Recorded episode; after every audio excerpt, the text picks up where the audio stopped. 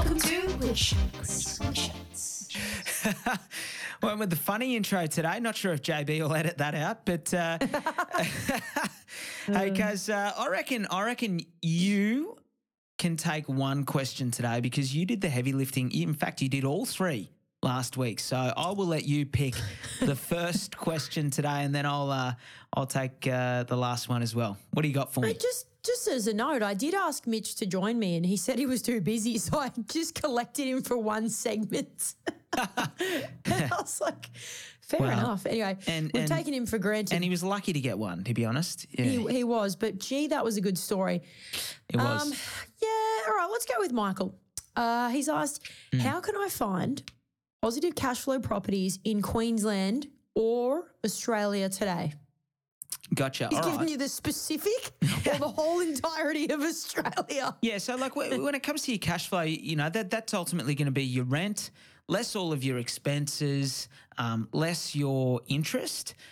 Le- uh, and then adding back in depreciation benefits. So you're probably going to need to sort of get something that that gives you at least a four percent rent return, uh, Michael. And and it's going to have to be new or near new because you know today with interest rates where they are, um, if you've got an older property, you're going to have higher expenses. So your your net rent is is going to be signi- um, significantly lower than than a new property where you don't have a lot of maintenance and, and other costs. Um, a- and, and you know the depreciation is significant in in this environment. Most people are picking up you know ten thousand dollars, twenty thousand dollars even a year in depreciation benefits, which uh, which is huge. That's you know a significant chunk of your rent. So, uh, Michael, brand new and and four percent rent return, uh, they're they're going to be the best ways for you to maintain a positive cash flow in this interest rate environment. Uh, I might go over to Ali uh, next one here. Is it ideal to purchase an older house, uh, say with a land size of 800 square meters, and then demolish it and build, or to just buy a 400 square meter block of land and build a new house instead? It's a good Oh, question. I'll, it it is because you know I think that there are scenarios where both options are fantastic, and it all comes down to uh, effectively what you're paying.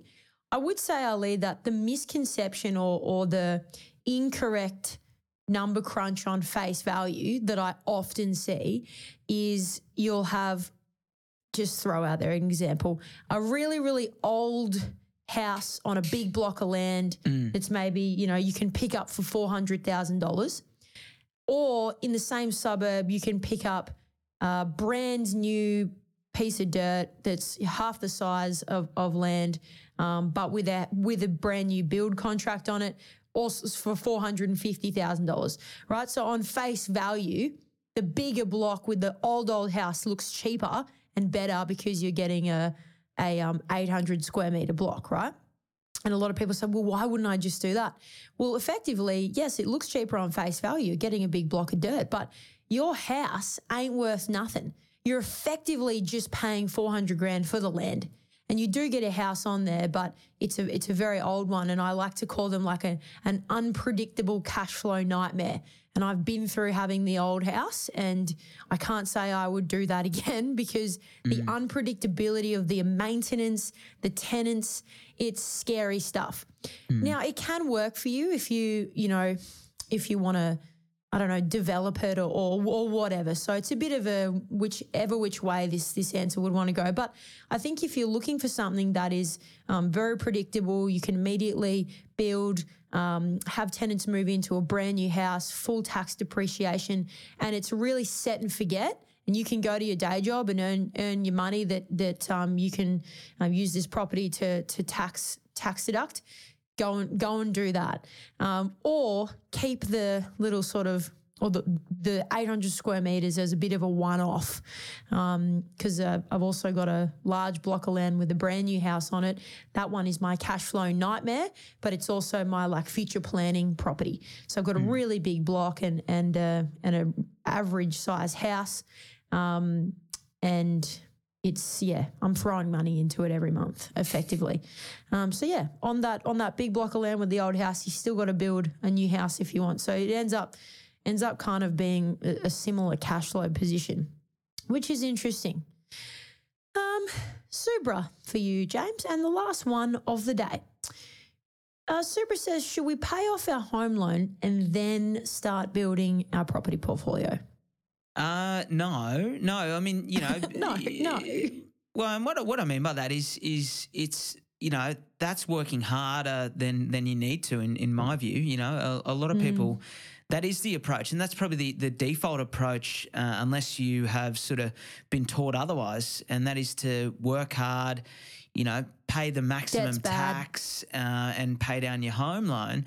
Whereas you, you can you can actually uh, you can invest if you do it the right way, and you can actually sort of almost use your tax to to reduce your tax and then pay down that home loan um, with the tax benefits that you're able to get from the investment property, and, and that's like difference is is basically working hard and working smart. Where where you know on the one hand you just you know pay the maximum tax, paid on your home loan.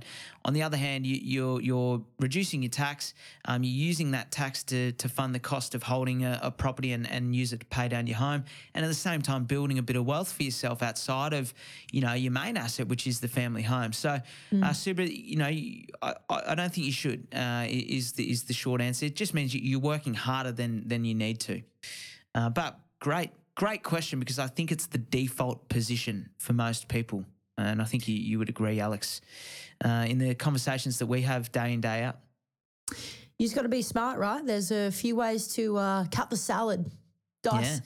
dice the salad.